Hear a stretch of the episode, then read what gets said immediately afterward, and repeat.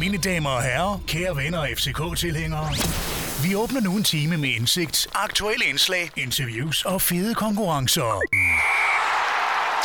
Det er dag 1 efter sæsonafslutningen i Superligaen, og vi sidder klar herinde i studiet til at evaluere sæsonen og guide jer igennem et øh, forhåbentlig hektisk transfervindue, både set med FC København øjne og helt generelt i Superligaen.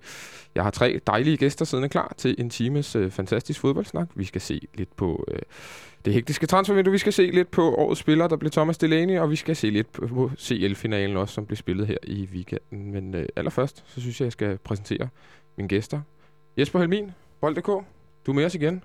Ja. Det er, det er en fornøjelse. Du må være en glad mand. Siden sidst du var her, der er AGF rykket op. Ja, det er jo fantastisk. Det, Det- det, vi det- det er jo om, dit at- hold. Det er i den grad mit hold, og det er jo det, vi snakker om, at hver fjerde år, så har vi jo trods alt en lille fest, når, når AGF rykker tilbage i Superliga. Ja, lige præcis. Var, var, du på, øh, var du egentlig nervøs i løbet af sæsonen omkring, øh, om AGF ville rykke op igen? Det så ikke helt lovende ud øh, efter en, en halv sæson. Nej, det gjorde det bestemt ikke. Altså, vinterpausen troede jeg ikke på det. Øh, Det gjorde du ikke? øh, Nej, jeg, jeg, altså, som mange år i AGF, så bliver man pessimist. Ja. Øh, og det, det har jeg også været i den her sæson, men, men så var Lyngby jo så, så venlig at gå fuldstændig i stå, så, så klarede de den lidt for os. Så klart. Og velkommen tilbage. Tak. Vi har også Michelle Davidsen fra BT Sporten inde. Det er korrekt. Michelle, du er jo øh, alle FCK-fans favorit på Twitter, det ved du godt, ikke? Nej, det vidste jeg faktisk ikke. Jamen, det, det er rigtigt. Der, øh, der bliver sendt roser i din retning hver gang. det er jeg glad for. Og, Meget øh, glad. og store roser efter, efter sidste gang, du var her jo også. Hvad, øh, vi forventer jo, at du breaker en 3-4 transfernyheder til os øh, i, i programmet i dag. Det, det gør jeg nok ikke, Okay. men øh, vi kan vel godt komme sådan, øh, vi kan godt komme noget sådan lidt nærmere. Okay. Ja, fordi sidste gang, du svarede her, der sagde du faktisk, at journalister generelt, når de ved noget, så siger de det. Ja. Og øh, du ved en hel masse. Nej, jeg ved lidt. det er godt. Det, det, det er en cliffhanger, den, ja. øh, den hører vi senere. Sidst men ikke mindst, det er ikke Christian Olsen, vi har inde i dag, det kan vi lige så godt sige. Det er hans afløser, Kasper Gregers. Velkommen til.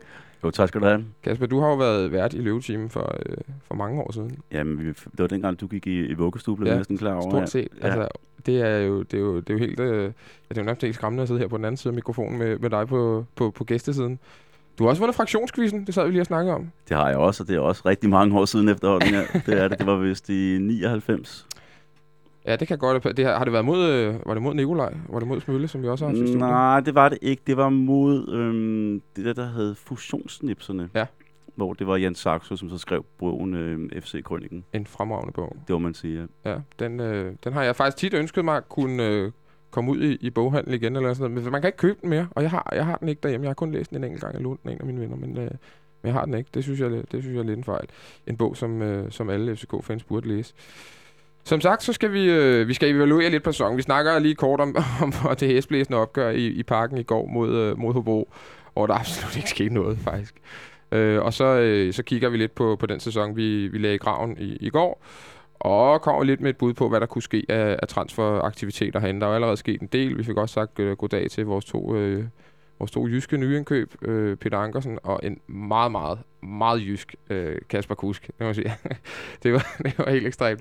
Øh. Men altså, Kasper Kusk, øh, han virkede som om, han direkte var kommet med, med hvad ved jeg, altså sådan det berømte firtog, Ja. fordi han virkede meget stille og meget jysk i det. Jeg har familie, der bor i Nordjylland, og selv de virkede kække i forhold til ham, og det siger alligevel noget.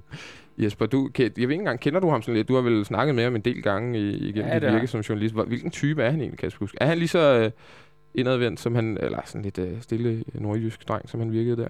Jamen, han minder mig lidt om, da Postbæk var herinde faktisk. Okay. en, en type, der bare gerne vil spille fodbold, og så øh, går hjem og lukker sig ind til næste gang, han spiller fodbold. Okay. Øh, altså, han er, han er ikke den der udadvendte, og den der, som bliver fanfavorit på den måde, han sådan agerer på. Han kan sagtens blive det på den måde, han spiller på.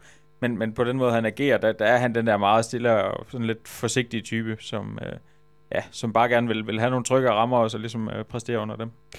Altså jeg synes, øh, da, da rygterne be- omkring Kusk til København begyndte at komme, der læste man også lidt i medierne og lidt på, på Twitter, og folk, der, der nærmest fik ham til at fremstå som sådan et, et, et, et, et socialt tilfælde, at han ikke ville kunne klare sig uden for Aalborg. Det var også derfor, at det ikke øh, fungerede nede i, i Holland og sådan noget. Altså skal man være så nervøs for det, Michelle? Nej, men jeg tror, jeg tror, man skal være lidt altså, nervøs for det, fordi det er stadig, altså, det er stadig en, en stor by, København, og, og det er også et stort hold. Man hører altid øh, spillere, der kommer til at snakke om, øh, hvor, hvor, hvor, hvor overrasket de egentlig er over, hvor stor en klub det er. Så, øh, så jeg vil ikke sige, at jeg, jeg er ikke bange for det, men, men jeg, altså, de skal jo nok tage godt imod om Der er jo masser af danske spillere på det her øh, København-hold næste år. Så, så der er jo ikke, det bliver ikke et kæmpe problem, men jeg kan godt, jeg kan godt have min øh, tvivl omkring, hvor, om det bliver for stor en, For stor en mundfuld, for stor en opgave. Sådan en som Silberbauer hentede, hentede vi jo i Aalborg, cirka på samme alder, cirka, som, som Kasper Kuska nu. Han var jo virkelig også en bunderøv, for at sige det rent ud. Men han blev, en- altså, han blev en fanfavorit herinde, og spillede her i mange år, og var jo en skidegod spiller for os, Kasper. Er du nervøs for, for Kasper Kusk og hans øh, nordjyske gemyt på nogen måde? Man kan sige, han kender, han kender jo Superligaen, og, og Ståle kender ham rigtig godt fra hans præstationer øh, for, for OB. Så jeg er ikke rigtig nervøs, men jeg kan godt, øh, jeg kan godt have samme måske, jeg vil sige bekymring, men sådan lidt, hvordan det kommer til at gå. Jeg tror også, at det betyder rigtig meget, hvordan, hvordan den her sommer går, og derfor tror jeg, det ekstra vigtigt, at han blev hentet tidligt. Ja. At det ikke er en af de her sådan, sidste august øh, transfer, som man kommer hovedguls ind i en sæson, og ikke fået øh, opstarten med. Det tror jeg kan blive yderst værdifuldt, at han er med, med fra starten af. Ja, for han, det, er jo- der er jo det i det, han jo allerede træner mere, og det, det har han gjort et stykke tid. Ja. Og det er jo nok også en, en, en ting, Ståle har haft med i overvejelsen, der med at få ham øh, sluset ind øh, på bedst mulig vis og, og hurtigst muligt. Så det tror jeg faktisk kan være en fordel. Og jeg kan så sige, at jeg så om til Distortion på Vesterbro i øh, torsdags, og rendte rundt med sine Ray-Ban solbriller. Der lignede han altså en, der har boet på Vesterbro hele sit liv. Så, så øh, jeg, jeg tror nok, det skal gå med Kasper Kus det hele. Det, det, det håber jeg i hvert fald. Der er ingen tvivl om, at han bliver en kæmpe forstærkning for, for vores fodboldhold i hvert fald. Vi var jo alle fire inde og se øh, kampen i går faktisk. Øh, og øh, ja, som sagt, så var det jo ikke noget festfyrkeri. Vi vinder 1-0. Holder målet rent for... Øh, hvor, hvor mange gange nåede vi egentlig op på? 18. 18. gang. En, en rekord som, som, eller en tangering af, af Superliga-rekorden, og Stefan Andersen var også ude at sige bagefter, at han var, han var ganske godt tilfreds med det. Kan man drage nogle konklusioner i forhold til nogle af de spillere, som øh, måske øh, ikke er der? Jeg tænker, Jonas Feldfeldt spiller 45 minutter i går. Hans kontrakt løber også snart ud. Det var ikke nogen stor kamp af, af, af ham, det kan vi vel godt sige, Kasper. Tror du, han er FCK-spiller efter sommerferien? Ja, Man kan i hvert fald sige, at øh, han får en udfordrende sommer, tror jeg, i forhold Ja. ja. til at skulle, skulle byde sig fast på noget hold. Jeg synes ikke, at han endnu har, har leveret præstationer, som gør, at man, man kan regne med, at, han, øh, at der er det helt store Superliga-potentiale for ham i, i en topklub. Øh, så han ligner, han ligner det, kan blive, det, det der kunne blive en fornuftig første divisionsspiller. Det, det, Michel, hvad siger, hvad siger du til Jonas Feldfeldt 45 minutter? Åh, oh, det...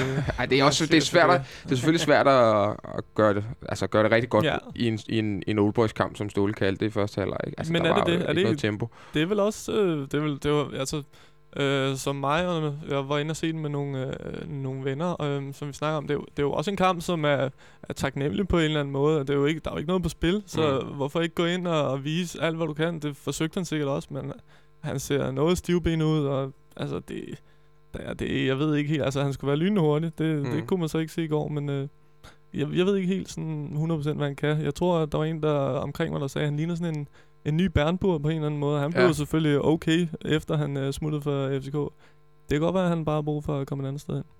Jeg tænker sådan Lønby eller sådan et eller andet. Nej, det er hver gang, vi har en ung spiller, der er ikke helt slår. Jeg tænker, altså, han skal nok til Lønby et par år, eller HB Køge eller sådan noget. Ikke? Jo, det er, det er netop, som, som jeg nævnte før, det, altså, han ligner for mig en, en, en som skal få en fornuftig karriere i, Ja. i, i, det, i det, på det niveau. Fordi man kan sige, modsætning til, til en Brandur, som har gået ind og, og griber chance. Det kan godt være, at Brandur ikke spillemæssigt måske har været en helt store øh, åbenbaring, men han har mest grebet det momentum, der har været en pokalfinale, tager det her frispark, som gør, at det er et navn, man, man kommer til at huske, når sæsonen er slut. Hmm. Pokalkampen nede i Roskilde, hvor Fældfæld gør lidt. Altså det, er- det er egentlig, hvad man har set ham, øh, set ja. ham levere i år. Øh, ellers så tror jeg, nej, jeg tror ikke, at han bliver, han, han bliver en kommende FC København-spiller. En, der som udgangspunkt heller ikke bliver det, det er, ja, der er faktisk flere, vi skal tale om. Jeg vil gerne lige starte med at snakke om en, der kom ind i stedet for, for, øh, for Felfeld, og faktisk gjorde det helt vildt godt, synes jeg. Kevin Foley, vores øh, nordjyske ven, som nærmest har været permanent småskadet i et halvt år, og har fået lidt, øh, lidt indhops her og der. Han kom ind som en anden Philip Lahm og bliver placeret nede i, i ankeret på en tremands øh, central midtbane. Og øh, Ståle ravede jo om ham efter kampen og sagde, at det var ham, der vendte kampen og øh, den bedste spiller på banen. Jeg synes, han var helt vildt god. Hvad var det lige pludselig? Ja, men, men, men da, man, da han kom til klubben, og man researchede på ham, og, og hvad man ellers så, så var han jo i, i, på, som bak, og, og det var der, man læste op. Når man tænker på, at vi, vi kommer til at og vi mister Christian Poulsen, ja. og vores centrale midt kan blive lidt udfordret i forhold til bredden på den, så vil man ikke blive helt chokeret, hvis, hvis en, en Foley måske kunne forlænge en kontrakt med Hav. Det sker nok ikke, men, men, men, men han viste noget, noget potentiale i går.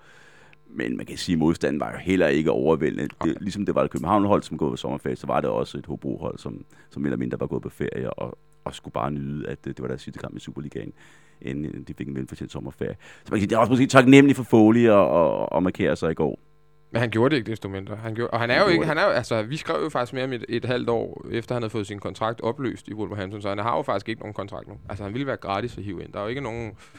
Han står ikke i en anden klub med, med en kontrakt lige nu. Øh, Michel, kunne du forestille dig, at, Altså, der kan jo ske mange ting i løbet af sådan en transfervindue. Det kan gå mange forskellige steder hen. Vi kan få mange skader lige pludselig igen, eller et eller andet andet. Øh, kunne, man, kunne man forestille sig, at man, man bruger ham som en nødløsning sidst i transfervinduet, hvis han heller ikke har fundet nogen klub? Det kunne man godt. Øhm, ja, som jeg kender Ståle, og som jeg forstår ham, så altså, han samler ikke på de her spillere, der ikke kan, som han ikke sådan tror 100% på. Og, så, så jeg, jeg, jeg er ikke sådan... Jeg, det er ikke noget, jeg har... Det er slet ikke en tanke, jeg tænkt faktisk, før du, du siger det nu. Jeg har hele tiden tænkt, at han bare skulle væk. Mm. Fordi at, at han er den der spiller, der han har været skadet hele tiden, som du siger. Ja. Og selv i går, der bliver han jo også skadet. Altså, han river jo skuldrene led, eller hvad der, er, der sker. Og så skal han ud, og så bliver han lige sat på plads, og så løber han rundt med en arm i, i resten af kampen. Altså, det, Han har ikke været så heldig. ikke heldig, og, og selvfølgelig han ser god ud i går, men spiller jo førstegangspasninger, og de rammer, og det er jo... øh, er jo selvfølgelig ikke noget, vi er vant til at se Nej, det er rigtigt. Det er nok der, problemet ligger, ikke? Fordi han lige pludselig sætter noget tempo i spillet med de her førstegangspasninger. Men nej, jeg, jeg tror ikke, at han får sig. Men selvfølgelig, det er en ståle spiller, som hvis, hvis, hvis han har brug for en reserve, så kan det da godt være, at han, øh, han tager ham ind. Lige nu har vi, hvis man tæller den trup, øh, vi har nu, og de spillere, der kommer ind, og, øh, og så de spillere fra, som vi ved ikke er her efter øh, sommerferien, så tror jeg, vi starter op med 14 markspillere, tror jeg, det blev talt sammen til i, i går, lige som situationen er lige nu, der er klar. Det er jo øh, helt ekstremt lidt, at vi har jo en kort sommerferie, øh, og øh, skal spille europæiske kampe om et par uger. Og der er to midterforsvarer, der ikke kan spille de første europæiske kampe til med, ikke? Ja. Øh, jeg ved ikke, selvom når man får direkte rødt i europæiske kampe, er det ikke stadig kun én kamp, man er ude? Eller er han ude to kampe? Eller er de begge to ude to kun, kampe? Det er kun én kamp. Det er kun én kamp. Jeg tror også kun, det er ja. Ja. den første. Og man skal jo altså, lige huske på, nu lodtrækningen jo ikke sket endnu, men vi skal jo møde nogle hold, som burde være overkommelige i, i, i den første kvalrunde, vi skal ind i, som er anden kvalrunde i Europa League. Det er jo sådan noget Albaniens nummer tre, eller sådan et eller andet i den retning, eller noget, nummer to, og pokalvinder for, for relativt mindre nationer. Ikke? Altså vi, Helt bestemt, men, men som du selv siger, I har 14 mand og trække to Ja. fra, altså, så er der fandme ikke mange tilbage. Nej, altså, I skal jo stadigvæk selv med 11, uanset hvem I møder. Ja. Går ud fra. Så øh, vil, de, vil, vil du tro, at der kommer flere, hvad kan man sige, kommer flere indkøb sådan relativt hurtigt i transfervinduet? Ja, det tror jeg, der gør. Øh, om ikke andet, altså, så, så, så er man jo nødt til at gøre en eller anden ting på, på, på bredden. Mm. Fordi 14 mand er jo, øh, uanset hvad, for lidt. Også selvom der kommer nogen tilbage fra skader, sådan stille og roligt. Men, men jeg tror også, det handler sådan lidt om at, at få fastlagt, hvem er klar fra, fra starten af, af, af opstarten. Altså Ståle snakkede om i går, at Antonsen er klar, jeg ved godt, med, med det her med karantæne. Han snakker om, Tutu var klar. Uh, han snakker om, Kadri var klar øh, slut august til at spille en lille smule i hvert fald. Så jeg tror meget, det handler lige om sådan at, at få fastslået, hvor er det, de står alle de her spillere, og så må man ligesom øh, finde ud af, er der noget, der kan supplere op nedefra, især til de her kampe, eller, eller hvad skal man ligesom gøre? Fordi man har også sagt, ja, nu ser man farvel til Lasse Lindbjerg for eksempel, han kunne ellers have været en, en spiller, som kunne være fin nok i de her kampe, fordi man, man ligesom bare har brug for noget, øh, for noget fyld, og det har vi også set her i, i de sidste kampe i foråret, at øh, så har Bishiri været inde, og så har Mm. altså en masse unge spillere, som man ikke hører så meget til ellers. Men er det dit indtryk, når Ståle siger, at, at uh, Antonsson og Tutu er klar? For det hørte jeg nemlig også. Er det så, mener han klar til sæsonstarten, altså til opstarten, eller mener han klar til første turneringskamp? Sådan set? Er Som han sagde i går, så er de klar til, til opstarten, altså Okay. der er den 25. juni, eller hvornår er det i starten. eller andet i den retning? Ja.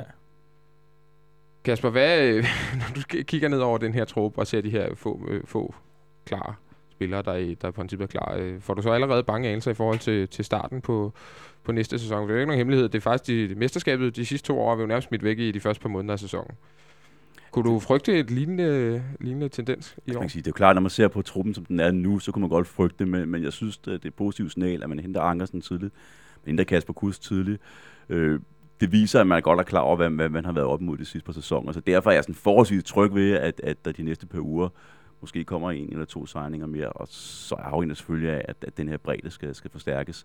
Så det er klart, isoleret kort nu, så vil jeg være nervøs, men jeg har et eller andet sted alligevel åbenbart tillid til, at, at, at, at den sportslige ledelse henter nogle navne, som gør, at man kan gå den nye sæson start tryg, tryg i møde. Fordi den ser, altså den, vi er ekstremt svækket nu. Øh, en Christian Poulsen, der stopper, gør jo, at den centrale midt virkelig er udfordret. Skal en af skal Amarta så spille i forsvaret i vores Ja. ja. europæiske kampe, så er, vi, altså, så er vi også udfordret der. Øh, så det er klart, det kræver noget ageren på transfermarkedet. Det tror jeg også kommer. Det med transfer, øh, det tager vi lige om øh, et lille stykke øh, tid. Du nævnte selv Christian Poulsen. Øh, han spiller en rigtig, rigtig god kamp i går. Især anden halvleg, da han bliver rykket ned i, i tremandsforsvaret. Han har så meldt ud, at han ikke for, eller, samarbejdet ikke bliver for, forlænget. Jeg synes personligt, det er enormt ærgerligt, at Christian Poulsen ikke øh, tager et år til, fordi han vil være en perfekt øh, tredjemand til den centrale midtbane, og har ingen tvivl om, at han er guld værd for, øh, ja, for, for alt ude på, på træningsanlægget, og en, en fantastisk person. Michel, øh, var du overrasket over, at man ikke fandt løsning på, på Christian Poulsen, FC København, ægteskabet? Ja, det, det var jeg meget overrasket over, vil jeg sige. Det var mit klare indtryk, altså, eller, eller så i det mindste, altså mit indtryk var, at enten så havde, man, øh, så havde Christian Poulsen forlænget, eller så havde han stoppet karrieren. Mm. Men vi, vi får jo ikke at vide nu, at han har stoppet karrieren. Så man står sådan lidt tilbage med den der tanke, hvad, hvad er det, der, hvad er det problemet er? Fordi at der er jo ingen tvivl om, at Ståle elsker ham, og han vil jo helt sikkert gerne have bevaret ham til at både at lære de her spillere, hvordan man kan bære sig som professionel fodboldspiller, men samtidig også være en, en mand, der kan gå ind og bidrage med noget på banen, for det kan han. Og netop også i midterforsvaret, eller mm. på den centrale midtbane. Altså virkelig en leder, en leder, der måske ikke har været i, altså, i et stykke tid. Altså, Delaney er ved at udvikle sig til det, men, men de har manglet de her. Så jeg, jeg var meget overrasket. Tror du, det er et spørgsmål om spilletid, altså, eller tror du, det er et spørgsmål om uh, kroner og øre, eller tror du, det er noget helt tredje? Jeg kunne ikke forestille mig, at det var penge. Jeg, jeg, jeg, tror, jeg tror, det er spilletid. Altså, det, det, er mit, det er mit bud, men det er ikke et, uh, det er ikke et bud, der har bund i, i noget, jeg ved, desværre. Altså manden har, må man jo sige, har øh, virkelig tjent uh, godt igennem en lang karriere og spillet, uh, var udlandsprofessionel som i starten af 20'erne og spillet i Liverpool, i Sevilla, i Juventus. Altså, der må der var røget nogle penge ind på, på bankbogen. Jesper, hvad er din teori om, hvorfor det her, ikke, det her ægteskab ikke fortsætter? Jamen, jeg er helt enig. Det har ikke noget med penge at gøre. Det, det er der absolut ingen tvivl om. Øh, Ståle sagde jo der for et par uger siden, da, da han sagde noget om, at, at han ville være meget ærlig, når han skulle til de her samtaler med ja. Christian Poulsen. Og det læste jeg sådan lidt som om, at han måske nok ville fortælle Christian Poulsen, at han satte enormt stor pris for hans lederevner lige præcis. Og de her evner til at vise de unge drenge og generelt alle spillerne i truppen, hvordan man er som professionel fodboldspiller, hvordan man agerer, hvordan man gør på træningsbanen, hvordan man, man, man lever sit liv som professionel fodboldspiller. Men, men jeg læste også lidt som om, at han nok ville sige til Christian Poulsen, at, at han kommer ikke til at spille så meget, men, men han mere skal være den der lærermester, lidt ligesom den rolle, som Christian Poulsen blev tilbudt i Ajax for et år siden, men som han sagde nej til. Og det, det er mit bud i hvert fald på, at, at det er derfor, han har sagt nej, fordi at, at altså, skal, han, øh, skal han rive så mange dage ud af kalenderen, og så mange weekender og alt det her, han snakker også meget om sin familie og sådan noget, jamen, så skal det være, fordi han, han stadigvæk spiller, og, og det er det, han brænder for. Det er, selvfølgelig er han god til det her på træningsplanen også, men det er jo, det er jo kampen, han brænder for stadigvæk. Jeg kan ikke lade være med at tænke på, for jeg har også hørt om sige, at uh, ungerne skal også skulle i skole nu, eller noget i den retning, og uh, jeg vil have lidt svært ved at se ham måske tage et, et år i, i USA, eller et eller andet andet sted, når nu netop, at han har uh, sin familiære situation også at tage i betragtning. Mm. Tror du, han spiller en anden dansk klub om et par uger? Nej. Hvor tror, hvad tror han gør? Jeg tror, han stopper karrieren. Okay, men hvorfor så ikke bare melde det ud nu? Ja, ja, det, ja, det er jo et godt spørgsmål. Altså, jeg tror bare stadigvæk, at han er så meget en cirkushest, så han sådan lige skal høre om, der kommer en eller anden sidste gylden mulighed et eller andet sted. Ikke, ikke nødvendigvis pengemæssigt, men bare sådan rent oplevelsesmæssigt og rent øh, ja, personligt. Øh, fordi ja, han snakker med meget om det her. Altså, han har rykket familien meget rundt, og de har heller ikke noget fast bosted i en uge og sådan noget. Så, så det er sådan meget en afvejning af, hvad han, hvad han, det vækker også lidt til den overvejning af, hvad han kan tillade sig over for sin kone og sine børn. Ja. Øh, mere end noget andet, sådan set. Kasper, hvad, hvad tror du, der venter Christian Poulsen? Og deler du øh, kan man sige, skuffelsen over, at han ikke øh, fortsætter i, i København? Jeg synes, den er lidt dobbeltsidig. Altså, jeg synes, han... Øh, jeg synes, spillemæssigt, tror jeg, havde en forventning, at han kunne gøre en større forskel, end han har gjort den sæson, der er gået. Jeg giver dig fuldstændig ret i. Jeg synes, han gør det rigtig godt i tremandsforsvaret, og han, han bringer noget ro også. Men jeg havde alligevel måske haft en håbning til, at han havde gjort et større, haft et større input på, på holdet. Øh, jeg er ikke i tvivl om, at når det gælder på træningsbanen og omklædningsrum, så har han en kæmpe, gør en kæmpe forskel, og der kan vi kan virkelig bruge ham som rollemodel, som forbillede for de unge spillere. Men spillemæssigt øh, havde jeg egentlig forventet noget mere. Det, det mm. havde jeg. Så jeg er sådan lidt... Øh, ja, den går begge veje i forhold til en ønske, han er blevet eller ej jeg synes, det giver rigtig god mening, hvis han stopper karrieren. Øhm. Det vil være rigtig underligt at se ham spille i en eller anden klub. Jeg skulle se ham spille i OB eller, eller FC Nordsjælland, mm. øh, fordi han stadig vil bo på, i, på Sjælland. Det ja. jeg synes var, var, var rigtig, rigtig mærkeligt. Det ville ikke give nogen mening. Og det er heller ikke den oplevelse, jeg tænker, han mangler. Altså, jeg giver ret i, så skulle det være en tur til USA eller, eller på ja. noget helt, helt andet. Øh, men, men det ligger nok til, at han stopper karrieren. Det, det tror jeg også. Altså, jeg er lidt spændt på at se, hvad det bliver. Altså, jeg, der begyndte jo allerede folk med hang til sådan lidt øh, panikagtige øh, udtalelser og, og, øh, og tankeeksperimenter, om han kunne, og han kunne dukke op ude vest på, men det kan jeg simpelthen ikke forestille mig. Altså, det vil jeg, altså, hvorfor skulle man... Så Ej, det, det, er, det er på ingen måde nervøs for. Altså, det, det kommer ikke til at ske, det gør det ikke. Det bliver udlandet eller ingenting. Ja. Michel, hvad er din fornemmelse? Hvor ender han? Tror du, han stopper? Jeg er lidt med, jeg er lidt med Jesper her. Altså, jeg tror også, at han, han stopper. Han ender med at stoppe. Ellers så bliver det, så bliver det eventyr. Det er helt klassiske svar, men det, jeg, jeg kan slet ikke se om spille i, jeg kan ikke se om spille i Brøndby. Altså det er jo, Det kan, det kan Men ikke hvorfor tager han ikke bare et år til her? Altså, han skal nok, vi har masser af kampe, vi har en smal trup, han skal nok få en, en set over hele sæsonen 20-25 kampe. Altså, hvorfor, hvorfor, hvorfor gør han ikke bare det? Jamen, han er jo han er en speciel type, Christian Borg. Er meget sådan reflekteret type, og meget... Øh, han, han, han tænker over tingene, han, han tænker over, hvordan familien har det, så han tænker også over, hvordan han selv har det. Så, så hvis, han har, hvis han har følt, at han vil spille mere i, i forhold til, som, som Jesper siger, det her med, i forhold til, hvor meget tid han tager for familien, Ja. så, er det, så skal han jo selvfølgelig stadig overveje, ligesom han gjorde i Ajax, hvor han, han, han tog den. Det ligner jo præcis det samme forløb, som skete i Ajax, som, øh, som Jesper også siger. Det, jeg, jeg tror, han ender i, i udlandet. Kasper? Og så kan man sige, han, han kom jo også, altså han, han, efter han stopper i Ajax, der går jo også nogle måneder, for han, før han træffer sit mm. næste valg, før han ender i København. Så det er lidt den samme, det er lidt det samme bakom, han befinder sig i nu. Ja. Øhm, og så kan man sige, det er måske ikke kun hans valg, altså det er også, det er også et fravalg for Ståle. Øhm, Tror du det? Ja, det tror jeg, det er. Altså, det kan godt være, at, at Christian Poulsen selv siger nej til det tilbud, der kommer, men det, det tilbud, der kommer, det er jo betinget af, af Ståles udmelding. Mm. Så det jeg, jeg tænker også, det er et fravalg for Ståle. Men det virker som om, at der nærmest har ligget en karriereplanlægning øh, for, altså for vores vedkommende for Christian Poulsen i, at han kunne spille her i et år eller to, og så kunne han egentlig gå trænervejen og komme hele vejen øh, omkring School of Excellence og sådan noget. Det vil jo, og det, det, det har Ståle nærmest i talsat for den dag, han, øh, han, øh, han, han øh, skrev under Christian Poulsen for et år siden. Altså, det ville jo være... Altså, jeg synes, det er så ærgerligt, for det ville være perfekt jo. Det ville være fantastisk at få sådan en, en, en, en, øh, en mand som Christian Poulsen ind, også på, på, på ungdomsafdelingen. Øh, tror, du, tror du, han kunne dukke op i en eller anden rolle på et eller andet tidspunkt alligevel? Det tror jeg godt, han kunne. Altså tager han det år, tager han det store eventyr et år, så vil jeg ikke blive overrasket, hvis han på en eller anden måde har en, har en funktion i København om et års tid. Altså, mm. Det vil ikke komme bag på mig. De to øh, sidste spillere, vi lige skal, skal vende, inden vi tager en, en, en kort breaker, det er vores øh, to islændinge, der højst sandsynligt også spillede deres sidste kamp i går. Rui Gislason meldes tæt på Nürnberg i øh, anden Bundesliga, tror jeg, de ligger. Og øh, Bjørn Sigurdarsson sagde jo også farvel og skal nu opereres i ryggen åbenbart, og øh, har i øvrigt kun et år tilbage af sin kontrakt i, i Wolverhampton. Men øh, han kommer ikke til at spille videre her. Jeg synes jo faktisk, han har været, hvis vi lige tager Bjørn først, øh, altså det, det er også små skridt her, men, men han er blevet øh, bedre og bedre det sidste stykke tid. Er jeg den eneste, der har set det? Hvordan ser du, Kasper? Nej, man kan sige, at han fik kontinuerlig spilletid. Det synes jeg gør en forskel. Altså, hvor han havde lidt input, og hvor skulle man spille ham henne i starten, da, da han var her. Hvor han har fået kontinuerlig spilletid nu efter alle de vanvittige skader, vi har været ramt af. Der synes jeg, man kan se, at han har et niveau. Ikke altid, altså det er ikke hver gang, han rammer toppen nu, men jeg synes, at man har, har et niveau, som jeg synes, der er potentiale i. Så jeg, altså, jeg Skal kunne vi være ærgerlige over, at vi ikke kunne øh, have lejet ham en sæson til, og så kunne han være sådan... Øh, ja, ja, det skulle, skulle ikke være det, det, starter. det, afhænger, det afhænger jo af resten af transfermarkedet. Ja. Det er jo helt kommer til at afhænge af, hvad der sker det resten af transfermarkedet. Fordi sidder vi om halvanden måned og, og siger, okay, der er ikke kommet nok, så kunne det give god mening at, at, at give ham et halvt år mere. Men, men snakken er måske relevant, mere relevant om, om, ja, om de her halvanden måned. Og Ruik, han øh, siger højst sandsynligt farvel. I, jeg tror også, I har skrevet det, øh, eller gengivet i hvert fald, andre har skrevet det, eller, eller noget i den retning. Har I selv skrevet den, det ved jeg ikke. Jeg vil lave noget selv en gang. man. ja, okay. det, var, det, det, det lød hårdere, end det egentlig skulle lyde. Øh, Rui Gislason, hvad, hvad ryger sådan en mand som, som ham for? Du har jo fingeren på pulsen, øh, Jesper Almin. Hvad, hvad får vi fra ham? Det er der ikke rigtig kommet frem. Nej, det er det ikke. Ja, nu er han jo heller ikke solgt endnu, men hvad... Nej, præcis. Jeg tror, altså hvis man får øh, noget, der ligner øh, 3 millioner for ham, så tror jeg, det er det. Ja. Meget højere tror jeg ikke, man kommer op. Sådan en halv million euro-agtig, måske ja, lidt, lige øh, præcis. lidt noget, den, noget af den stil, ikke? Ja. Øh, og, og både, altså både for ligesom, øh, at sige jamen, tak for indsatsen her, men også for at sige jamen, øh, farvel og tak, fordi altså, på et eller andet tidspunkt, så skal man, så skal Mm. man ligesom cut den, og, og altså Ruik har jo ikke været den ryg, man tidligere har set i den her sæson i hvert fald. Øh, og det er også det der med at, at sørge for at spille, sælge spillerne, inden de har udløb.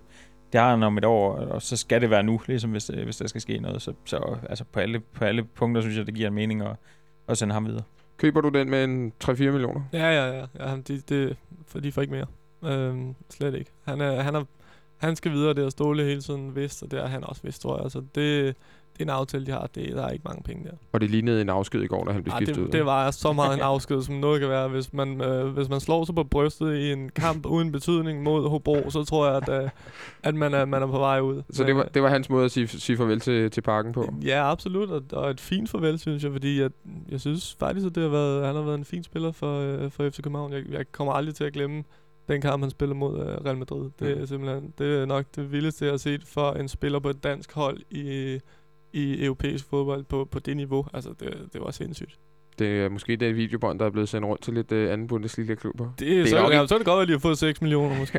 ja, det er nok ikke det sidste... Det kan jeg godt være ærlig at sige. Det er nok ikke det sidste års øh, highlights af Rory Gislassons øh, ene mål og 0 assist, der er, blevet sendt, øh, der er blevet sendt rundt omkring. Men ikke desto mindre, så Rorik, hvis han skifter, så skal han selvfølgelig have alt muligt held og lykke. Og Som Michel, du også siger, så har han øh, været en fin repræsentant for, for klubben. Nu tager vi lige en kort break, og så øh, evaluerer vi lige på, på sæsonen og kommer med øh, hvad hedder det, overraskelser og skuffelser i Superligaen, og hvad man egentlig vil huske den her sæson for os set med, med FC København-briller. Så er vi tilbage igen efter en lille breaker, og øh, som jeg lovede før, så skal vi jo... Jeg synes, vi skal starte med at evaluere lidt på...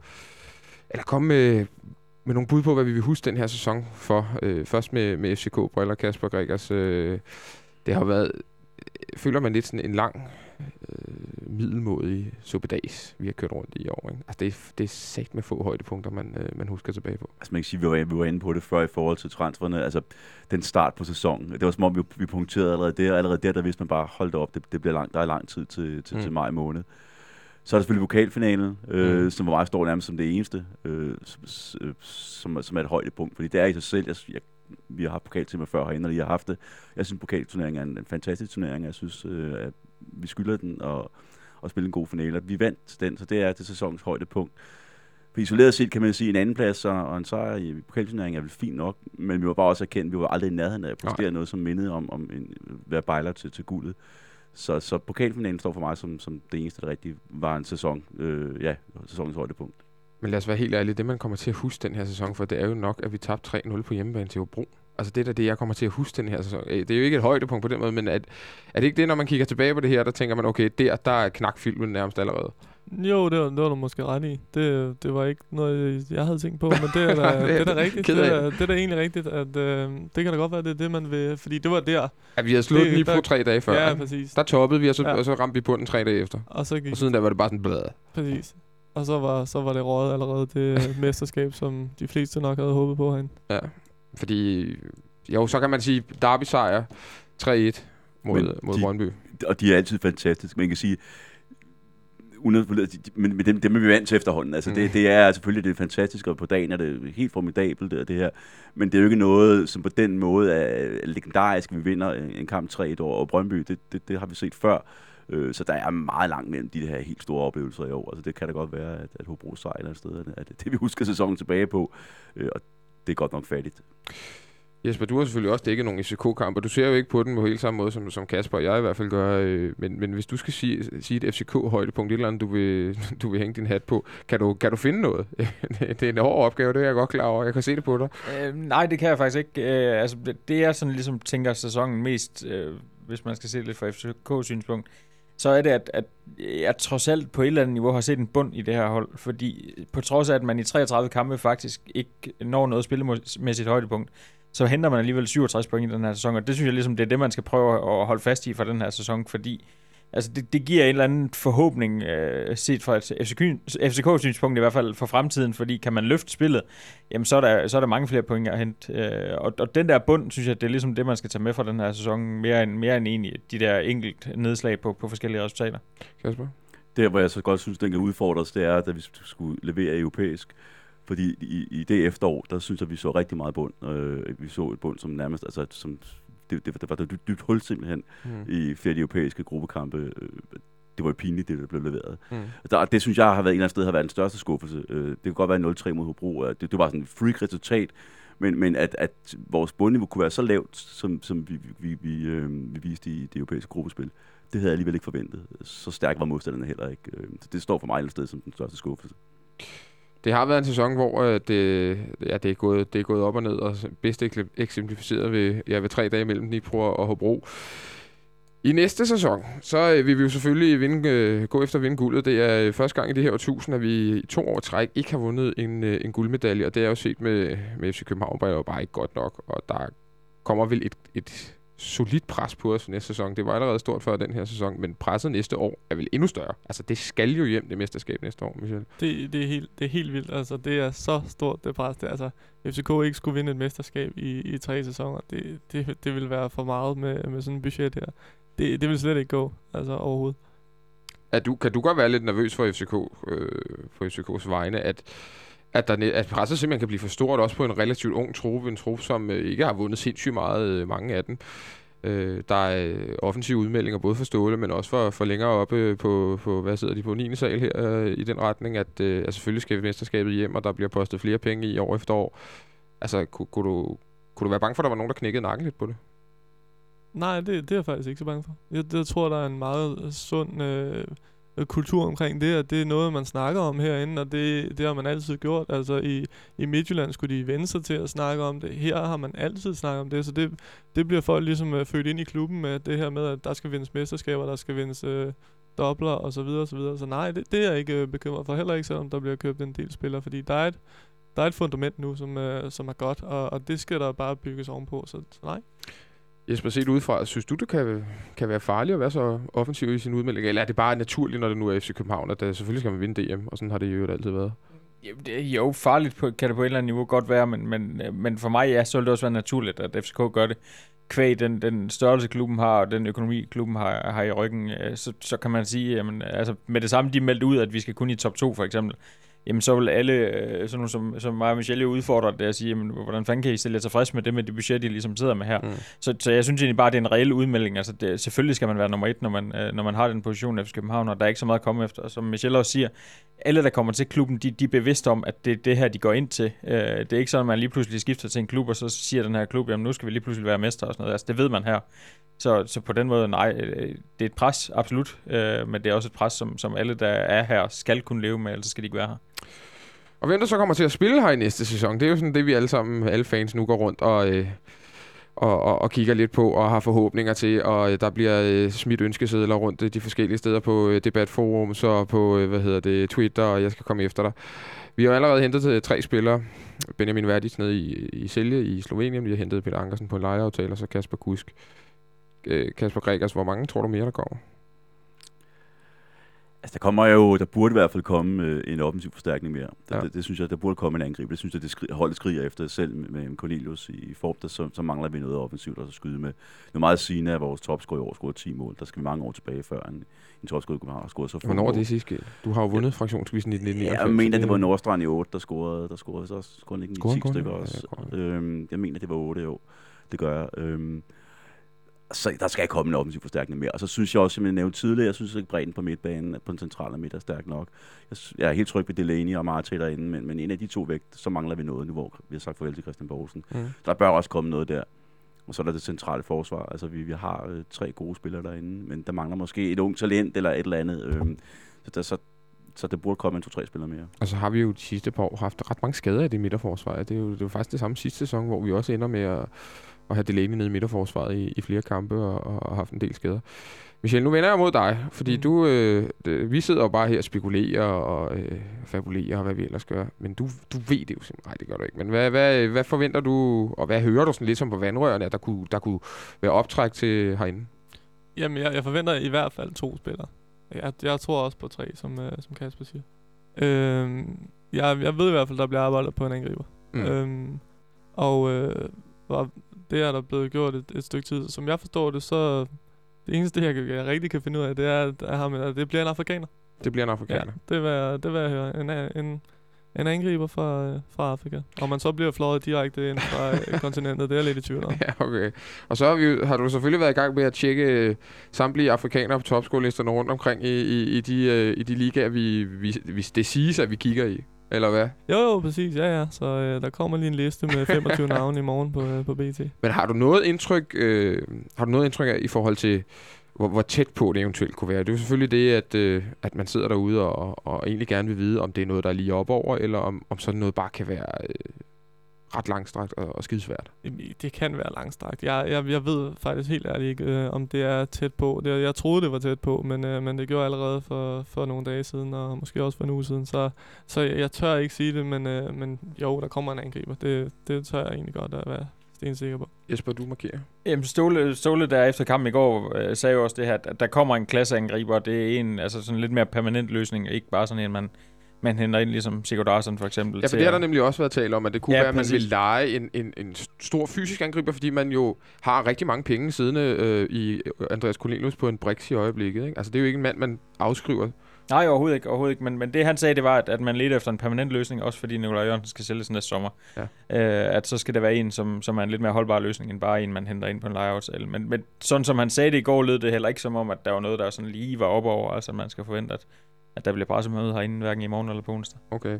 Jeg vil gerne lige noget af det, du hører fat i der. Den, den, den tager vi lige med det samme, Nikolaj Jørgensen, fordi det, det, lige pludselig, så t- tjekker man øh, bold.dk, som man selvfølgelig tjekker, og BT, som man selvfølgelig tjekker øh, i går, og så skal, får man at vide, at Nikolaj Jørgensen skal sælges. Lige kom hjem fra parken stort set. Lidt, lidt overraskende alligevel, vil jeg sige. Det bliver så til, at han skulle sælges næste sommer. Hvad gik det ud på? Og hvad går det ud på, Jesper? Så tror jeg, du skal ringe til Ståle. Øh, jamen, det gik ud på, at, at Ståle sådan lidt henslængt sagde, at, at Cornelius skal sælges efter denne sæson. Nej, Jørgensen, ikke? Nu må, nu må ja, der komme mere. Så det vi alle sammen. Nå, nu blev jeg meget begejstret. øh, nej, han sagde, at Nikolaj Jørgensen skal sælges efter denne sæson, da han har to år tilbage i sin kontrakt. Ja. Det har han også. Ja. Men det Ståle mente, det var så, at fordi han har to år tilbage nu, så skal han sælges næste år. Okay, så Ståle Så havde den- allerede tankerne Han på var allerede ja. videre for den her sæson, og Ja. det er nok også fint nok. Ja. Øh, så, så det var egentlig det, det gik ud på. Er det fornuftigt, øh, Michel, synes du, og, og allerede med ud nu, at man egentlig har tænkt sig at øh, sælge øh, den eneste spiller, der har lidt x-faktor i truppen nu, godt nok til næste sommer, men, øh, men hvad synes du om, om måden at, at melde det ud på? Altså, altså måden, altså, at han siger det allerede nu, Ja, det, det synes jeg er færdigt. Jeg kan godt, jeg er vild med at Ståle, han altid er så ærlig som muligt, men jeg føler altid, at når han, når han siger noget, så er det noget, der passer. Mm. Altså, og ellers så tiger han stille. Så det, det kan jeg godt lide, den stil. synes du også, det er det rigtige at gøre? Ja, det synes jeg absolut også. Altså det, det er jo, Ståle har jo selv proklameret det her med, at det, der, skal, der er ikke nogen kontrakter, der skal løbe ud mere i, i FCK, og, og det er jo også, altså for eksempel, hvis man får, hvis, nu snakker vi om Gislason, hvis man får 2 millioner fra ham, det er også penge, altså det er det. Og så, øh, hvis, og Nikolaj Jørgensen, han er jo, altså, han, selvfølgelig skal han da sælges Men efter der er, næste for, sæson. er der ikke forskel på at få 2 millioner eller ej for Rui Gislason, og så måske få 8 millioner eller ej for Nikolaj? Altså, har Nikolaj Jørgensen ikke så meget værdi for et FCK-hold, at de 8 millioner i princippet lige? Det var det, der var, altså, det var jo det, der var resonemanget dengang CV sad her. at Der var ingen grund til at sælge Atiba Hutchinson med et, øh, et, år tilbage af kontrakten for 5-7 millioner, fordi han havde, ville simpelthen tilføre mere værdi til holdet i, han spillede sin kontrakt ud, og det gjorde vi jo rigtig meget med, med, med en del spillere.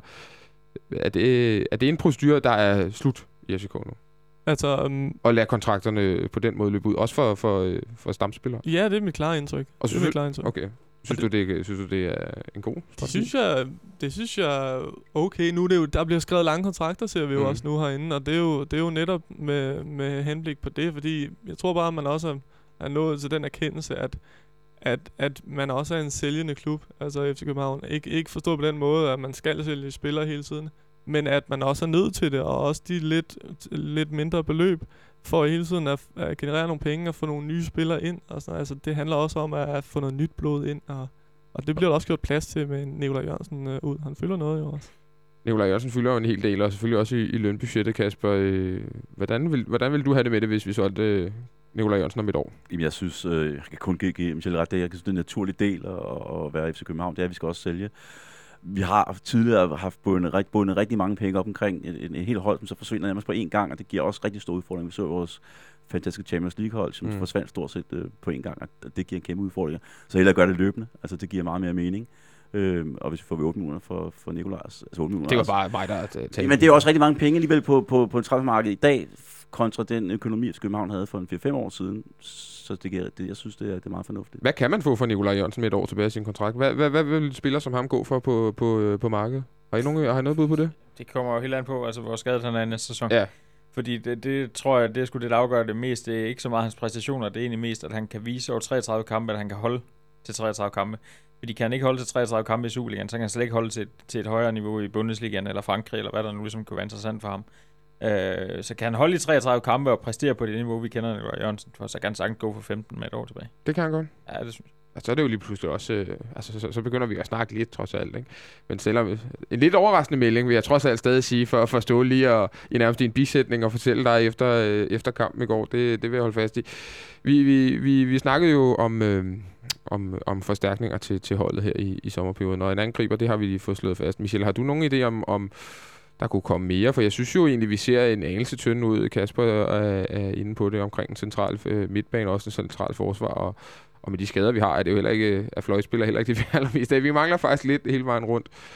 Øh, er det virker det som om, det er angriberen, der er første prioritet, og det, der skal ordnes øh, først, og Ja, så må, ja. så må Ja. resten komme. Ja, helt sikkert. Angriberen er første prioritet. Der er jo også nogle spillere, Ståle blev ved med at snakke om de her spillere, der kommer tilbage. Nu tror man jo også på, at Tutu kommer tilbage. Han dækker trods alt alle pladser på midtbanen, Ja. ja. og en eventuel øh, hængende angriber i et form for europæisk system, eller hvad man nu skal kalde det. Så, så ja, en angriber er første prioritet, og så derfra, altså det er også, jeg tror Ståle bare gerne vil have det på plads øh, hurtigt, den, den her startelver, han kommer til at gå med. Og så, så er der jo et langt transfervindue, mm. altså et øh, FCK-transfervindue, hvor der ikke bliver, hvor der ikke sker noget de sidste øh, måned. Det kan jeg ikke forestille mig. Nej. Jeg synes, hvis man hører lidt på vandrygterne, eller på vandrørene, og hører rygterne lidt, så kunne man godt få en idé om, at den angriber, der bliver købt, det bliver en af de øh, dyre spillere, øh, vi har, øh, vi har hentet i, i historien. Jeg har ikke noget navn, og det er der ingen af os, der har. Men jeg synes bare, man kan forvente, at det vil ikke være så overraskende, hvis der virkelig bliver kastet mange penge efter den her angriber. Er det, er det noget, du også fornemmer, Michel? Ja, absolut, absolut. Det her, det, altså, som Jesper siger, det siger Ståle også i, i går. Altså det, det her med, at han skal have en, han skal have en angriber, der kan, en, en rigtig angriber. Sådan en, der, der, der, der smager lidt. Altså noget, noget som, som fansene også vil være vil blive glade for, og noget, som vil ikke mindst skabe noget frygt ude hos øh, modstanderne. Det er jo faktisk det vigtigste. Det er jo det, er jo det han også er ved at bygge op, det her øh, frygtindgydende mandskab. Og Niklas Bender er jo ikke afrikaner, så vi kan jo, øh, vi kan jo i hvert fald krydse ham af listen, sådan umiddelbart i hvert fald på, på de informationer, som, som du giver os, Michel. Og øh, lige til sidst, hvad, hvad, altså tal, taler vi, den dyre spiller, vi har købt, er vel Cornelius, ikke? Han, hvad kostede han? 36 eller noget? Var han ikke helt, øh, var var han ikke dyr. helt derom? Og, øh, og øh, Ailton var på, hvad, 22? Han er for øvrigt transferfri nu. Er han det? Ja. ja det, Hans det, kontrakt i Tata Grosny det vil, ham vil jeg faktisk ikke have noget imod at få tilbage på, øh, som, som, en, øh, som en anden tredje angriber. Han kunne, altså helt, øh, Ailton 30 år, eller noget i den retning, fået Ja, ja, lidt mere er øh, rutine. Kunne, kunne det egentlig ikke godt være et, øh, et, et frækt bud, som Jesper Elmin smider ind her øh, for højre? Jo, men det, det, Ikke som første det angriber. afhænger jo rigtig meget, hvad der ellers bliver hentet. Ja. Ja. Øh, jeg synes ikke, det er ham, vi skal gå først, eller, Selvom det, eller sekundært efter mig indrømme. Jeg håber, vi kan finde noget, som der, der, der er lidt mere potentiale i. det er nok måske den spiller, som Ståle har haft øh, flest problemer med at få til at spille på den måde, han gerne vil have til, til at spille. Altså, han frustrerede ham så sindssygt meget. Men så lykkedes det jo rent faktisk i hans, øh, i hans sidste halve år her. Vi ser frem til at få en eller anden øh, sted mellem en 25 og 30 millioner, så han angriber ind i parken og score en masse mål, for det, øh, så tror jeg faktisk, øh, så ser det godt ud i forhold til, til at spille med om guldet næste år. Lad os, øh, lad os se, hvordan det går. Nu tager vi lige et øh, lille break, og så kommer vi tilbage til det, jeg egentlig lovede, at vi også skulle tilbage til før, nemlig øh, sæsonens overraskelser og skuffelser i Superligaen helt generelt.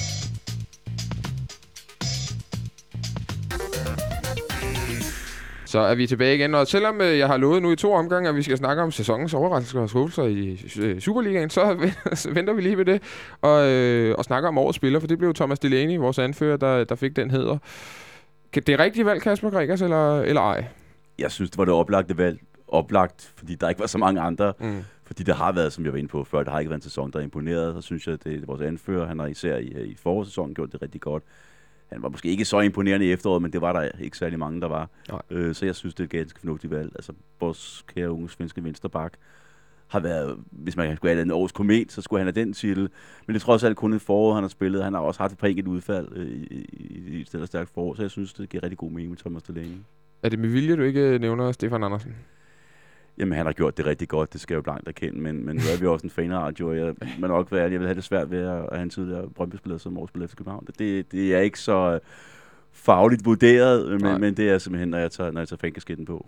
Og så har han jo også haft nogle drops i løbet af sæsonen. Han Det har, har jo haft et drop, altså, men allerede efter Nordsjælland-kamp i en af de første kampe, så var man Mm. ligesom, okay, skal det blive sådan et år? Det gjorde det så heldigvis ikke, kan man sige. Han har gjort det godt, altså ingen tvivl om det, det har han. Michel, du synes jo, at Stefan Andersen skulle have vundet årets spiller i FC København. Det er stensikkert. Det, det burde han. Altså, han er den, der han har været den bedste spiller øh, i, i FC København i år, altså over hele sæsonen. Man, jeg synes tit, man har sådan en tendens til i de her, i de her afstemninger, at, at, at kun kigge på det seneste halve år. Det har jeg også selv tit. Øh, og så er det, jo, der har det Delaney, der været fin. Og han har gjort det godt, absolut, og han udvikler sig.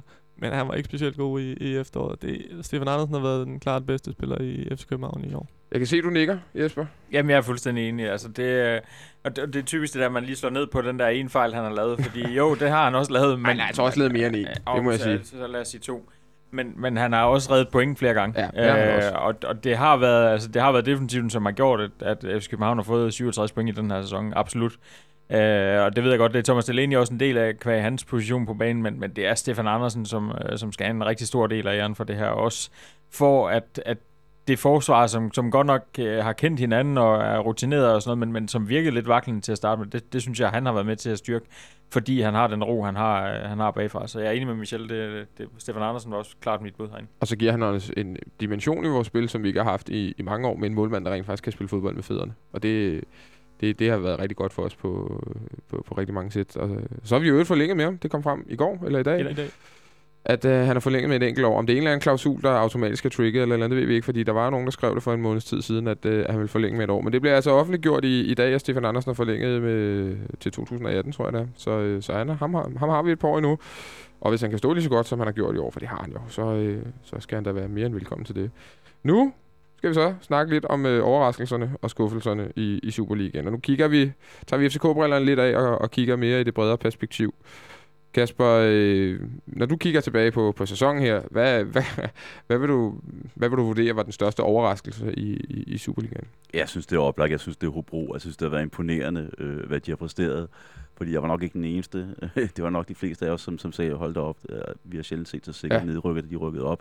Jeg synes, jeg havde set en del af første divisionskampe, når de var i, i tv, og jeg havde ikke set noget, som gør, at Hubro de kunne, de kunne levere, som det gjorde. Jeg havde ikke set noget, der kunne gøre, at de blev oppe, men der må jeg bare kende, at jeg ikke nok forstand på fodbold, fordi mm. der har der om nogen været sæsonens øh, kæmpe overraskelse. Det har været, jeg synes, det har været fantastisk at, at se, uh, se det, hvad de har præsteret. Jeg må med skam erkende, Jesper, at uh, du faktisk uh, meldte ud allerede sidste år, at du regnede faktisk, eller du, jeg ved ikke, om du regnede med det, men du kunne sagtens se Hobro uh, blive op. Du har jo haft en eller anden nærmest besønderlig Hobro-ting kørende, allerede da de spillede i første division. Øh, og havde lidt set det komme, det her. Det kan jeg vel godt tillade mig at rose dig, at, øh, at øh, du måske ikke er helt så overrasket, som, som mange af os andre er over Hobros flotte sæson. Øh, tak. Men jo, jo, jeg havde set komme, at de, at de ville klare sig markant bedre, end alle havde regnet med. Øh, jeg havde nok ikke set den blive nummer 7 og en 43 point. Det, det skal jeg også ærligt erkende. Øh, Øh, men, men jeg har set noget bund i det her hold, og jeg har set et hold af nogle spillere, som, som havde nogle kvaliteter, som var større end til kun at spille i første division, eller kun at blive, blive ligesom Silkeborg nummer 12 og være, være pivring hele sæsonen. Øh, jeg synes, øh, de har, de har så sammensømret et koncept, og med, med den Superliga, vi har nu, altså hvor der ikke er så mange hold, som har nogle spillere, som, som sådan kan gå ind og afgøre kampe på egen hånd, jamen, så betyder den der defensive base bare rigtig, rigtig meget. Og der, der er de ekstremt stærke. Altså, de har hvis man kigger sådan på de, øh, på de bagerste, øh, bagerste syv spillere på banen, sådan set, jamen så, øh, så er seks af dem de samme som dem, som rykkede dem op. Øh, og, og det var sådan ligesom det, der for mig var nøglen til, at, at det her kunne lade sig gøre. Det var, at de holdt fast i den her base, og det, det har de været dygtige til, og alle, alle i den her base kender 100% det, det system, Jonas Dahl vil, og, og ved, hvad, hvad spillerne vil. Og så, øh, så handler det om, hvad man henter ind, og der, der har de også været dygtige. Øh, nogle ganske få indkøb, men, men nogle rigtig fornuftige indkøb vi sad og snakkede lidt om det, før udsendelsen gik i gang i dag, at øh, de kunne godt få en svær sæson næste år. Hvad tror du, hvilken sæson tror du, de går i møde? Man hører sige det der, at anden sæson nogle gange er sværere end den første sæson. Det er lidt en kliché, men, men, men, men tror du, det passer i Hobros tilfælde? Ja, det tror jeg absolut. Øh, ikke, ikke så meget øh, egentlig kun set ud fra det spillemæssige, men også sådan måske en lille bitte smule på det uden for banen, fordi nu er Hobro nået dertil, hvor de har ansat nogle spillere på nogle lidt større kontrakter, og så er spørgsmålet, hvordan agerer de der spillere, som, øh, som er på lidt mindre kontrakter, og som har arbejdet ved siden af, og som, øh, som nærmest kun får en SU øh, for at spille Superliga-fodbold. Øh, altså skal man til at hive alle op på de her højere kontrakter, og øh, altså hvor, hvordan skal man træne fremadrettet, og hvordan skal man gøre fremadrettet? Altså Hobro er, øh, når man kommer op, øh, hvad skal man sige, med, med den type og den størrelse klub Hobro er, så er det bare, så er anden sæson bare enormt svær, fordi den første sæson kan man sige, jamen nu kører vi bare videre, og så ser vi sådan ligesom, om, om der er penge, om vi bliver over på alle de her ting. Øh, og det er de så blevet nu, så, så det er nu, man ligesom står ved den der skillevej. Skal man gå 100% fuldtid, eller, eller hvad skal man sådan ligesom gøre? Og, og det tror jeg godt, øh, også hvis man går 100% fuldtid, at det godt kan give problemer, fordi det er, det er bare noget helt andet, og det har man også set med andre klubber, eksempelvis i første division, når, når nogle klubber har ligget og, sådan, og, og skubbet på for, for at rykke op, og så tænker jeg, nu giver vi det sidste skud ved at gå fuldtid så er de gået fuldstændig ned. Altså Fredericia mm. det er det aller, allerbedste eksempel på det. Uh, så, så ja, jeg kan sagtens se at for problemer. Var de også din overraskelse her til, til Superligaens overraskelse? Mm, jeg er jo ikke lige så overrasket som så mange andre, Nej, men, men ja, det, det er klart en overraskelse for mig også at de har præsteret så godt, og at de på den måde har formået at være med i alle kampe. Altså, de var jo øh. nærmest redde for nedrykning, da der var spillet tre eller fire kampe af forsæson. Altså, der var, ja. der var hullet allerede så langt, og der lå så mange hold imellem dem, og det hold, der lå nummer 11, at det, det, kunne, det, det kunne nærmest ikke lade sig gøre. Det er jo, det er jo helt vildt. Det er, det er helt vildt, og det, det er sindssygt imponerende, og det, og det bliver, de blev nærmest reddet allerede de første seks runder af Superligaen, Ja. fordi de kom som skudt ud af kanonen, og, og det var også, øh, også det, de snakkede lidt om efter kampen i går, at, at de har jo aldrig sådan rigtig nået at være indblandet i den her nedrykningskamp, og det har også gjort, at de der mekanismer, som sætter ind, når man, når man ligger dernede, jamen, de har ikke rigtig ramt Hobro. Så på den måde, jamen, så er de bare fløjet sådan lidt under radaren, når det er det, det handler om, og Mm. så, så har det kun været den der positive sang, man har kunnet synge hele vejen igennem, og det, det betyder også bare noget. Og det er også det, der bliver interessant at se dem til næste år, hvor jeg tror, de bliver presset. Hvordan agerer man lige pludselig, når man er med i, altså, når man er med i en nedrykningskamp? Der er nogle spillere, som det har de måske ikke prøvet før på samme måde. Det, det, det kan blive en udfordring for dem. Michel, hvem havde du som, øh, som sæsonens overraskelse? Også Hobro? Ja, jeg havde også brug. Ja, det er, altså, det er jo ikke vildt overraskende, kan man Nej. sige, at de alle tre har det, fordi det er jo en, en lidt en eventyrfortælling med, med, med, med alle amatørerne for, for Hobro, som, jeg ved endte de som nummer syv? Ja. ja det Jeg har en nok. skøn historie derfra. i Den vil vi gerne høre. Altid Jamen, gerne høre det, skønne det er historier. fordi, at, øh, kan I huske, så I, har I set den dokumentar, som alle vel har set om Hobro? Mm. Øh, ham her, øh, ham her sikkerhedschefen, der øh, bor hjemme hos mor og far, og, og så bliver sat for bestilling bare sådan for åben skærm. Mm. Øh, Lidt synd. Ja, det er lidt synd. det er lidt synd, at han går ind og siger, øh, enten så skal I ansætte mig fuldtid, eller så, skal I, så, så gider jeg ikke mere. Okay, har du nummeret til Søren? øh, bliver der så spurgt, ikke? Og så er det, så er det slut. Ja. Men han er så blevet øh, en del af, af fanklubben og bestyrelsen op i fanklubben. Og, øh, og på et tidspunkt, der, der, der mener nogle af de andre bestyrelsesmedlemmer i fanklubben, at han er sådan gået lidt ud over sine beføjelser. Så, øh, så han, er, han er faktisk fa- fanklubformand. Så de, øh, de vil have ham væk. Så de, øh, de, de kuber ham op i, øh, i Hobro Fanklub. Øh, kuber de Allan her, tror jeg han hedder. Kan, er det ikke rigtigt? Allan Andersen. Ja, lige præcis. Kuber ham, sætter ham fra bestilling, så, øh, så siger han bare, jamen ved du hvad, så, øh, så går vi da bare på valg. Og så, øh, så henter øh, Allan bare øh, 40, 40 mennesker ind i den her øh, fanklub, og så bliver han øh, stemt ind som øh, formand. Der og, så, og så bliver der skubbet nogle af de, øh, de, de utilfredse medlemmer ud. Så, øh, så Allan, han, han, han har altså stadig øh, noget at sige op i, i Hobro, skulle jeg sige. Ah, det er jeg glad for. Jeg er glad for, at det ikke er blevet kørt totalt ud på, et- på, et- på et tidsspor. Ja, det, er en, det, er en, det er en fin historie om, om Hobro. lad, os, øh, lad os kigge på, på skuffelserne i, i, i Superliga-sæsonen i den her år. Kasper, hvem har du, hvem har du der? Altså, nu har vi været inde på vores egen præstationer, Ja. ja. det synes jeg har været en af de store skuffelser, og det synes jeg også Silkeborg. Altså den måde, de har ageret på, det er som om, de aldrig rigtig tænkte, at vi skal være en del af Superligaen. Synes meget, meget tydeligt, de meldte ud, at, at, øh, at man ikke havde ambitioner på Superligaens vegne, og, og det synes jeg har været skuffende. Øh, de havde haft et par enkelte gode resultater her i foråret, men, men på den lange bane synes jeg, de har skuffet gevaldigt.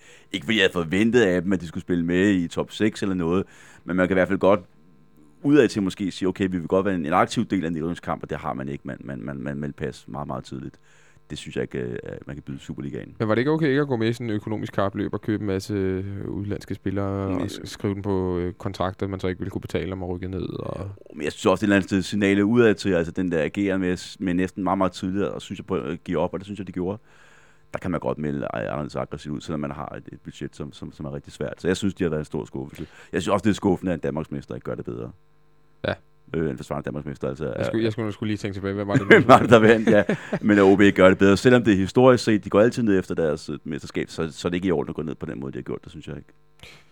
Jesper, lige i forhold til Silkeborg. Hvad synes du om den måde, de taklede det på? For det er jo rigtig nok, hvad Kasper siger. Det var nærmest øh, lige da sæsonen startede, og der sagde de, at deres, øh, det var nærmest lidt ligesom, øh, var det, var det ikke også øh, Auri, der engang sagde et eller andet, at målet ikke var at blive oppe med, med HB Jo, Køge eller noget i den retning. ja. Det var, det var lidt ligesom det. Ja. At, synes du, det er fair nok at melde det klart ud og øh, sige, vi vil ikke gå med i hele det der våbenkapløb nærmest og købe en masse spillere? Og... Jo, jo, men det er jo fair nok at være, at være økonomisk ansvarlig. Jeg, jeg vil sige, for mig der er de ikke sæsonens skuffelse, fordi det, det er de slet ikke nået at være med i sæsonen til, at- til Nej. at blive. Uh, jeg synes, det var så tydeligt på forhånd, at, at det her, det, det, det gik de ikke sådan helt hjertet ind i, og det hele vejen igennem været sådan lidt, uh, at, at de har kigget frem mod, når det her kære nye stadion, de skal have bygget, det står klar, og der vil de gerne være i Superligaen til den tid, men de har godt sådan fornemmet, at de kunne sgu nok ikke være der helt indtil da. Og så i stedet for at tage en god sæson her, og så blive op og så rykke ned næste sæson, og så var man der ikke, når den nye stadion kom, så, så virker det bare som om det hele var lagt an på, at, at man skulle bare ned og op, og så kom Mm. det nye stadion, og så er alt godt derovre.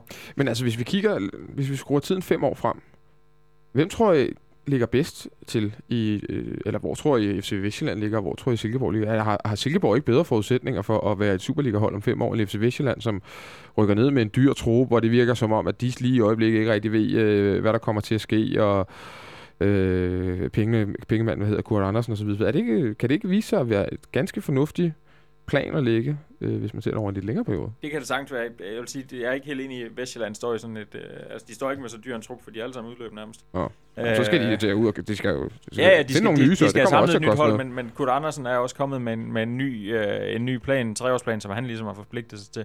Så, så der er ikke så meget uvidshed derover for den sags skyld. Øh, men, men rent Silkeborg-mæssigt, øh, det kan sagtens vise sig, at det er fornuftigt nok, det de har gjort.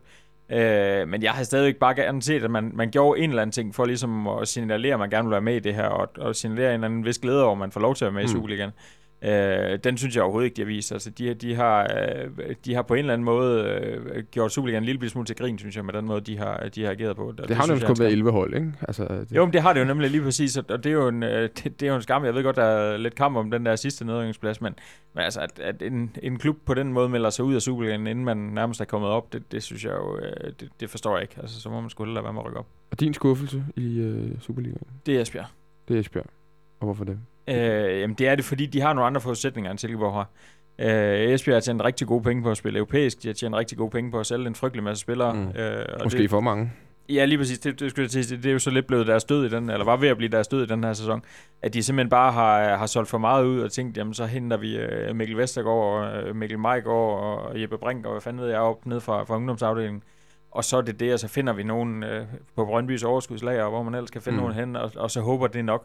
Uh, jeg forstår godt, hvis Niels Frederiksen, han står derovre og er sådan lidt en frustreret træner, fordi uh, når han bygger nogle spillere op, uh, og, og de præsterer rigtig flot, og de bliver solgt, så får han bare nogen på et helt andet niveau og, og skal arbejde med fremadrettet. At, at det, det har været svært. Jeg, har fuld respekt for den øh, opgave, eller det job, Niels Frederiksen har udført. Jeg synes faktisk, han har udført det rigtig godt med de midler, han ligesom har fået stillet til rådighed. Øh, det, det er klart mere en skuffelse over ledelsen i Esbjerg, end det er en skuffelse over, over træneren og spillerne som sådan.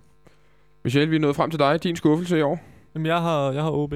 Du er OB. Ja, jeg det synes jeg, det, det har ikke været godt nok for et, øh, ikke bare et mesterhold, men de vandt jo dobbelt sidste år. ja. Det, det, der, der må man gerne kunne forvente mere. Egentlig, selvom jeg egentlig inden sæsonen vel ikke havde forventet meget mere, men derfor synes jeg stadig, det er en skuffelse, at, at, et, at et mesterhold ikke øh, bidrager med mere. Det, det er ikke okay. Jeg kan huske, at jeg stod sidste sommer og tænkte, at OB de havde spillet fremragende fodbold. De havde stadig Ken Nielsen som træner. Godt nok røg Kusk væk. Vi fik, øh, hvad hedder han, Enevoldsen øh, Ja. nede i, i Holland. Sådan lidt samme type, spiller samme plads. Kan også Helenius. noget. Øh, henter nemlig Helenius, som havde jo øh, scoret rigtig mange mål for den før. Jeg havde også forventet øh, en del mere OB. OB har jo nærmest ikke haft noget at spille for sådan øh, et stor del af foråret, fordi de lå der i det der midterfelt, som, som var så, så frygtelig, øh, frygtelig kedeligt og så frygtelig sat på en eller anden måde. De kunne hverken rykke ned eller noget, noget som helst. Hvad, hvad, hvad, hvad tror du på OB i, i, øh, i næste sæson? Nu siger de måske, måske ikke farvel til Nikolaj Thomsen. Altså, det, ja. Bliver det blød mellemvej igen? det, ja, det tror jeg. Øhm, det er jo en ny træner også, ikke? Lars Søndergaard, og, og hvad kan man forvente? Ja, Han kender klubben selvfølgelig, og, og alt det her, men, men han skal vel... Han skal vel spille en anden form for fodbold, går ud fra i OB. Jeg tror ikke, at der skal spille sønderjyske fodbold i, i Aalborg. Det, det kunne jeg ikke forestille mig. Så, så hvordan, hvordan de lige håndterer den, eller hvordan han håndterer den her omvæltning, han, selvom det, ja, han er jo, øh, han er jo nordjyde, som, øh, som ja, helt ind til benet. Ja. Men blød mellemvare. Jo, de sælger øh, Nikolaj Thomsen, er jeg sikker på, og, øh, og Helenius, det ved jeg ikke, det tror jeg ikke på, at han fortsætter, men så kommer Rasmus Jønsson måske i gang, som jeg rigtig godt kan lide, som en rigtig dygtig spiller. Men øh, Enevoldsen måske også væk. Det, det bliver, og de har ikke, de har ikke mange penge, øh, eller de har i hvert fald ikke lyst til at bruge mange penge deroppe, så, øh, så nej, det, det kan jeg godt være lidt bekymret for. De tager nok sådan en pause på 4-5 år, ja, Ja, og så lidt bløde placeringer, og så pludselig bliver Danmarksmester igen. Er det, det, er sådan, det er sådan, det plejer at gå. Jeg synes også lige, vi skal komme med vores bud på årets spiller i, øh, i øh, Superligaen. Jeg synes, sad selv og prøvede at finde en årets spiller. Jeg synes ikke rigtig, der havde været den der spiller, som virkelig stak ud. Der er jo ingen hemmelighed, at Midtjylland har præsteret rigtig godt og haft en masse gode spillere, og Pione Sisto er jo sådan ligesom øh, øh, den, som man måske øh, ville komme op med som den første, men, men han har jo også haft sine skader og perioder, hvor det ikke øh, var lige godt alt sammen heller. Men Jesper, hvem har du valgt som årets spiller i Superligaen? Ja, nu forventer alle jo nok, at jeg siger Jonas Damborg. øh, og det vil jeg faktisk også allerhelst. Men, men jeg vil faktisk vælge en spiller på samme position som ham. Øh, Tim Sparv Midtjylland. Mm. Mm. Øh, jeg synes, han har været fremragende. Jeg, jeg har en forkærlighed for de der spillere, der, der sådan går lidt under radaren, og ikke er dem, der scorer målene, og ikke er dem, der sådan, øh, står for de lækre pasninger. Også sådan lidt, fordi man, man har set de der offensive spillere, som har blomstret den her sæson. Pione, øh, Uffe Bæk, øh, Nikolaj Jørgensen for den sags skyld. At, at der har været for mange afbræk i deres sæson, og ja. De har været skadet øh, hele tiden, og der er ikke nogen af dem, der sådan har været i nærheden af at spille øh, 33 kampe. Øh, Team Sparrow har bare gået ind, slået Isuna af på, på den der plads i, øh, i Midtjylland, i hvert fald i det meste af sæsonen. Øh, Isuna, som jeg også synes er en, er en fremragende spiller, men jeg synes bare, at Team Sparrow, han, han kommer med så meget mere. Han har den der fysiske presence, som, som gør, at man tænker, at det, det er en spiller, der kan lidt mere end, end bare Superligaen. Så, så for mig, der, der synes jeg faktisk, at han har været det mest markante, øh, og, og også måske den vigtigste spiller for sit hold. Og de kårede ham vist også så jeg, til årets spiller i øh, FC Midtjylland Ja. i, i går, så, så de er enige med dig. Michel, hvem har du øh, som årets spiller? Jamen, jeg er jo modsat uh, Jesper, der kan jeg jo godt lide uh, folk, der spiller, der, der scorer mål Spillere, og, man lægger laver, mærke til. og laver lækre ting, uh, og som, uh, som bare er en kæmpe stor plet på radaren. Og uh, jeg har valgt, uh, jeg, jeg, jeg synes Martin Pusic har været, uh, Ja altså hans, øh, hans efterår i, i Esbjerg var virkelig godt. Jeg, altså, sådan, han kom ind med, med noget sådan øh, rådvildhed, og han, han pillede bolden ned, og kom, altså, han kom med sne på, og så pillede han bare ned, og så smadrede han bare ind. Altså, han, han kunne nogle ting, som, altså, som de ikke engang vidste, han kunne i, i Norge. Jo. Ja. Altså, det, de anede jo ikke, at- hvor god han egentlig, hvor god han egentlig var. Og De han var- fatter jo ikke rigtig i Norge, at han... De forstår det slet for det ikke. første, han er røget til FC Midtjylland, Nej. som jo er, er den bedste klub lige PT, Mm. og, og i øvrigt har scoret rigtig mange mål. Det Ja, kan de det- ikke rigtig forstå. Nej, det forstår de ikke. Martin Pusic forstår det godt selv. Han, øh, han, han mener også, at, at han måske burde, øh, burde spille i en endnu større klub. Men, øh, men jo, det synes jeg er det, det er mest fair. Han har ikke været lige så i øjenfaldende i, i Midtjylland, men han scorer stadig sine mål. Og ja, der scorer han jo de her er det ikke tre kasser, han scorer mod Esbjerg. Øhm, som jo også går hen og bliver, bliver vigtigt. Ja, han, han har for mig været... Jeg, jeg synes nemlig også, det var svært. Jeg synes, Ja. det var svært, og, og jeg- altså, jeg, Jakob Poulsen er blevet nævnt nogle Ja. steder også. Det, det, det, der er jeg ikke helt... Nå, Ja, det er ham, du har, jeg. Kasper. Åh, Undskyld, Kasper. Det men, men, men der er jeg ikke helt. Det, der, det er igen det her med, at, at, at jeg også selv har en, den der korttidsudkommelse, ikke? Så, så, så man kigger tit på, på foråret, og der, og der har han været, været god, og så har han lagt op til sindssygt mange mål. Det skal du sige, Kasper. Det er, det er din tur. Kasper, så kom du øh, med, med Jakob Poulsen, hvorfor han skal være årets spiller. Jamen, jeg synes netop, at han har betydet rigtig meget et godt bindeled for det midtjyske hold, og jeg vil give ret i, at at Tim Spar var også en god kandidat.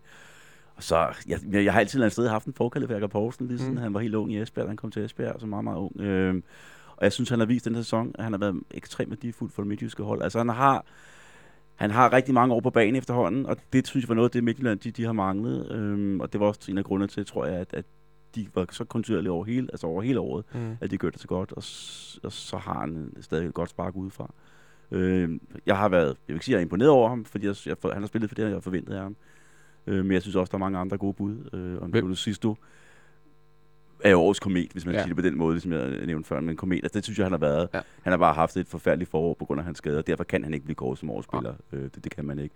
En Mads Vilsum, jeg er imponeret over, at man som oprykker, men som en ny spiller i Superligaen, går ind og scorer øh, 16 mål. Så kan det godt være, at han heldigvis brænder en kæmpe chance i går. Mm. Men 16 mål for et Hobro-hold, det synes jeg er meget imponerende. Så han, jeg synes også, at han vil være et godt bud, men, men Jakob Poulsen blev min mand.